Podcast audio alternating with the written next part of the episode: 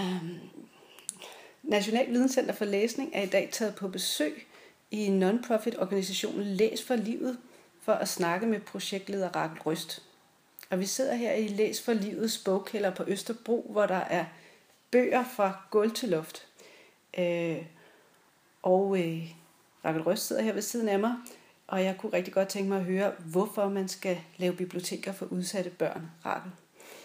Jamen, udsatte børn og unge er jo nogle af dem, der har de dårligste odds for at få en uddannelse. Øhm, og det betyder jo rigtig meget med at kunne læse. Man kan simpelthen ikke komme igennem nogen som helst uddannelse uden at, at skulle være en god læser.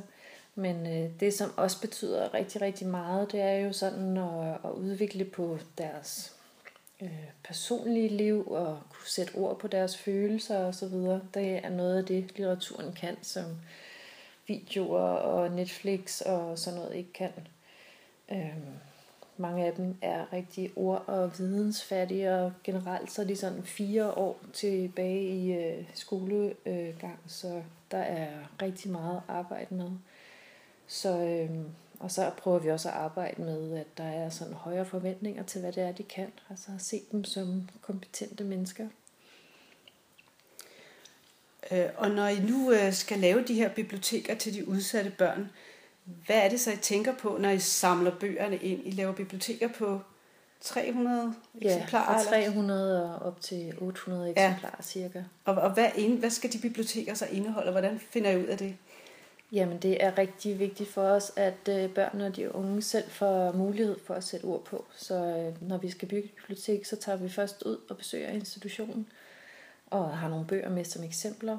Og så øh, tager os god tid til at sidde og høre hver enkelt børn og ung øh, om, hvad det er, der lige skal til, for at de får lyst til at læse. Øh, og hjælper dem med at få sat ord på. Altså skal det være en øh, bog om Messi eller en anden fodboldstjerne? Skal det være en digtsamling eller en bog om 2. verdenskrig osv.? Virkelig øh, spørge ind til, hvem de er som mennesker, og ligesom øh, få forbundet læsningen med noget personligt, i stedet for at det bare er et skolepensum, der bliver rullet hen over dem. Ja. Og så øh, bygger vi jo så biblioteket bagefter, mm. og det gør vi ud fra deres personlige ønsker. Men øh, så lægger vi jo også ligesom et grundbibliotek med, som vi kalder det, hvor vi har alle mulige forskellige genrer med, som de måske ikke engang vidste, de interesserede sig for. Øh, forskellige sværhedsgrader og så videre. Også sådan, så der kan være noget udvikling i biblioteket. Om et halvt år, så har de fået læst sig gennem kærlighedshistorierne, og så er de måske blevet interesseret i fantasy eller et eller andet. Og så skal det ligesom også være til stede.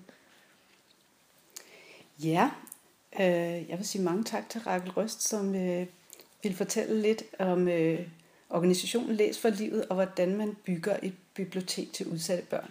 Tak, Rakel. Det var der ikke. Det tror jeg godt, vi kan leve med. Ja.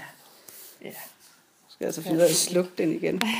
Og, og så lige høre, om det kom på. Ja.